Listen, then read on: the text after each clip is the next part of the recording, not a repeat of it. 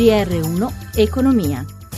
Buon pomeriggio, ben trovati da Luigi Massi, borse europee in terreno positivo, piazza affari la migliore, ci dice tutto Michela Coricelli dalla redazione di Milano, a te. Sì, Milano accelerato sul finale, un'ottima chiusura, oggi più 1,98%, Londra la più debole a più 0,19%, bene anche Francoforte più 0,96% e Parigi più 1,35%. Tutto questo mentre Wall Street resta incerta con un Dow Jones sotto la parità e il Nasdaq a più 0,10%.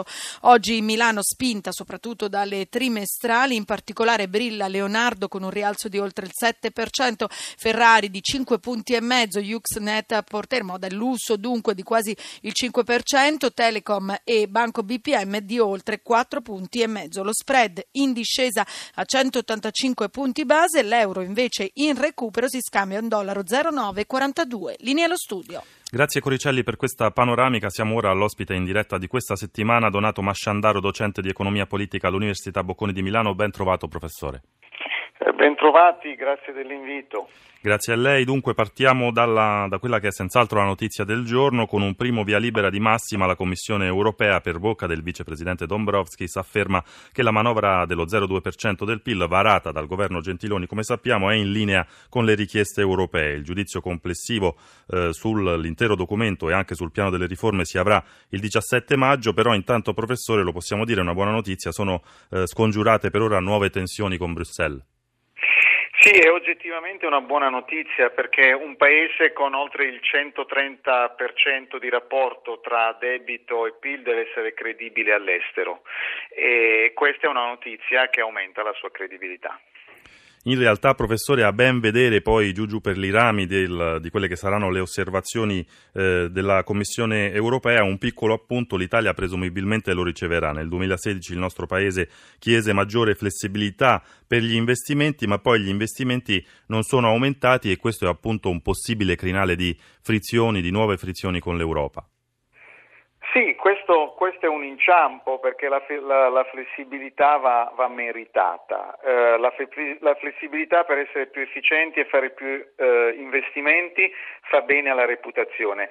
La flessibilità per, eh, per eh, non riviare spese improduttive per non tagliare quello che si deve tagliare invece non aiuta la credibilità e vedremo dunque come andrà a finire anche su questo fronte. La porto, professore, su tutt'altro argomento ora, la tassazione delle multinazionali è un tema caldo, come sappiamo, dopo un anno di trattative, oggi la notizia, Google ha chiuso un accordo con il fisco italiano, si appresta a sanare le mancate imposte contestate eh, appunto dall'Agenzia delle Entrate con una cifra di 306 milioni di euro. È chiaro però, professore, che servirebbe più che altro una regolazione univoca, chiara, più che eh, singoli accordi di volta in volta sulla tassazione di queste grandi aziende, di queste multinazionali della rete e dell'innovazione. Che ne pensa? Questo è un problema che il, che il mondo si porta da, da tre decenni con, con, proporzioni diverse. Allora, non si può, eh, se si vogliono mercati globali, bisogna avere regole globali, ma per avere regole globali tutti i paesi dovrebbero essere efficienti e quindi la tassazione sarebbe uguale dappertutto. Così non è e quindi accade che ci sono dei buchi nella rete delle regole e che le tassazioni siano diverse. La soluzione di questo problema non sarà sicuramente domani.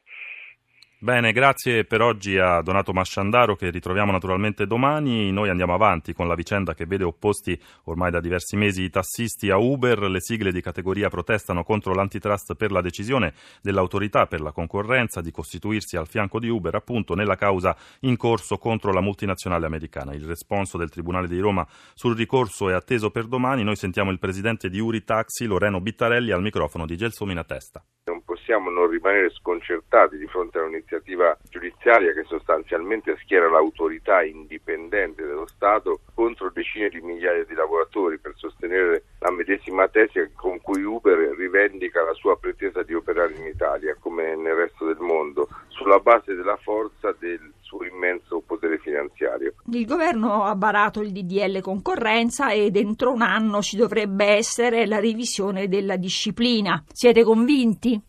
Sicuramente eh, noi siamo d'accordo, abbiamo concordato la categoria dei taxi e l'NCC sottoscritto un accordo col governo per rivedere e modernizzare la nostra normativa. E sicuramente la partita dell'isola dovremo giocare lì, insomma, nel bene o nel male. Siamo convinti che ci sia comunque un, un dialogo aperto col governo, speriamo che non, non, siano i poteri forti delle multinazionali e dei poteri economici e finanziari che possono prevalere su quello che sono le ragioni di, del lavoro e delle persone che noi stiamo in, in un certo senso tutelando e rappresentando.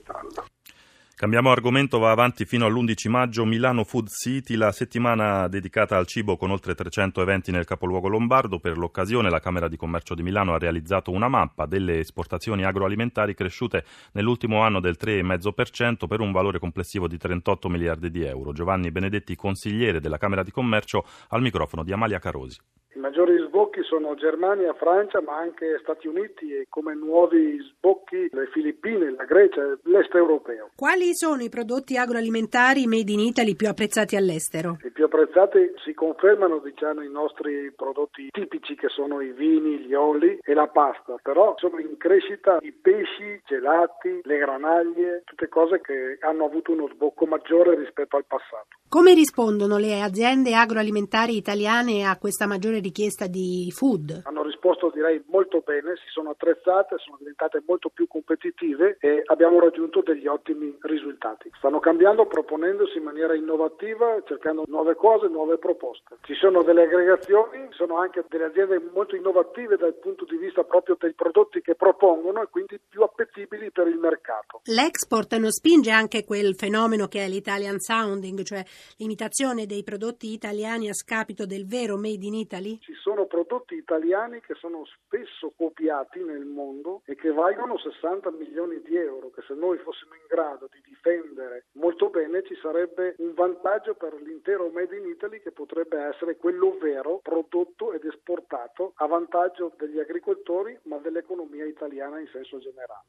Una notizia di pochi minuti fa, l'Unione Monetaria a volte è indicata come la causa della bassa crescita in alcune parti dell'Eurozona, tuttavia per i paesi che hanno realizzato riforme strutturali e condotto politiche di bilancio sane la moneta unica non è affatto stata un impedimento, lo ha detto il presidente della BCE Mario Draghi proprio poco fa a Losanna in Svizzera. In regia Mauro Zaninotto, Cristina Pini per l'assistenza, da Luigi Massi buon proseguimento d'ascolto su RAI Radio 1.